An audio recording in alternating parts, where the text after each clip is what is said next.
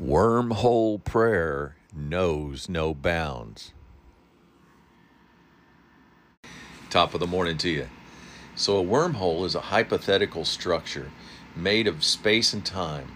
It's envisioned as a tunnel connecting points that are very far apart. In fact, it's thought that the wormhole structure could connect extremely long distances, such as a billion light years, uh, linking universes. If they do exist, these structures are consist- considered very unstable. Their side walls would be susceptible to collapsing in on themselves. So, unless something could keep the path open, once you go through the wormhole, you may not get back.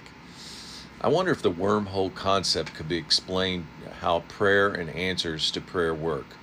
2 Peter 3 8, Beloved, don't forget this one thing that with the Lord, one day is as a thousand years, and a thousand years as a one day.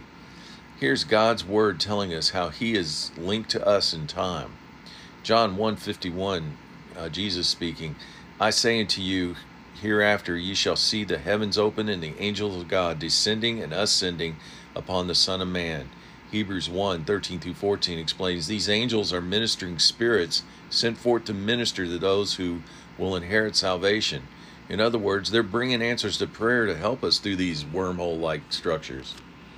This is all theoretical, of course, but the Bible talks a lot about doors and gates and paths. What if these were the openings of these wormhole like pathways?